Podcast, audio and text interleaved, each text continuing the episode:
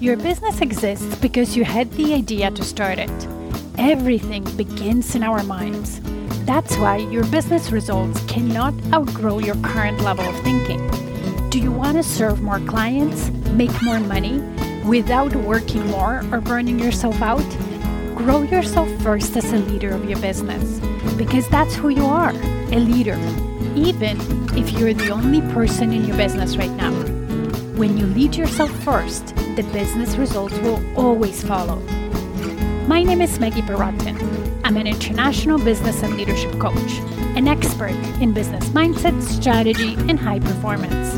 I created the Diamond Effect podcast to help you elevate your thinking, expand your perspective, and through it, grow your business without overwhelm. So let's get started.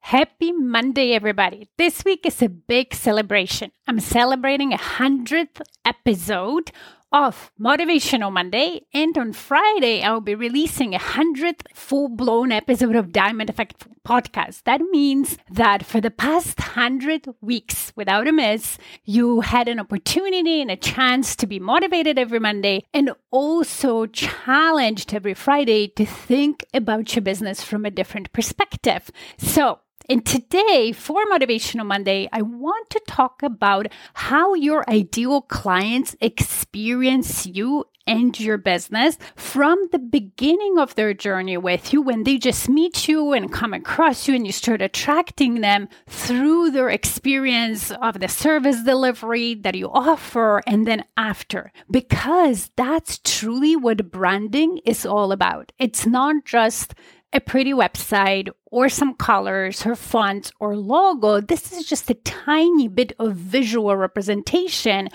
but it's truly how your clients feel when they interact with you, not only in marketing, but also in the service delivery.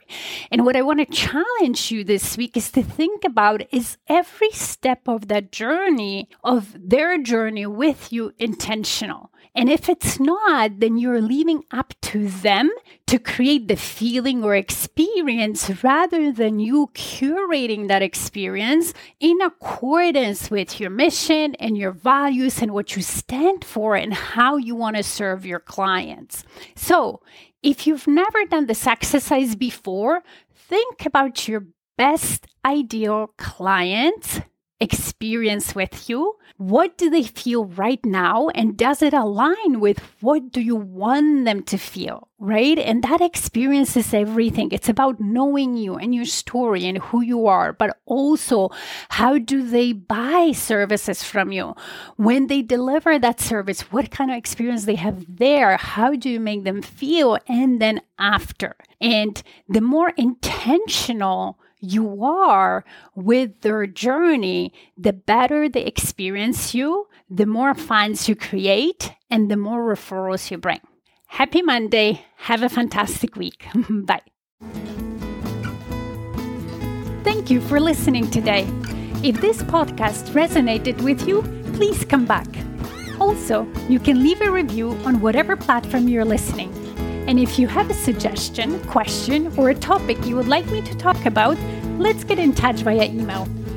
Email me at maggie at stairway to leadership dot com. See you in the next episode.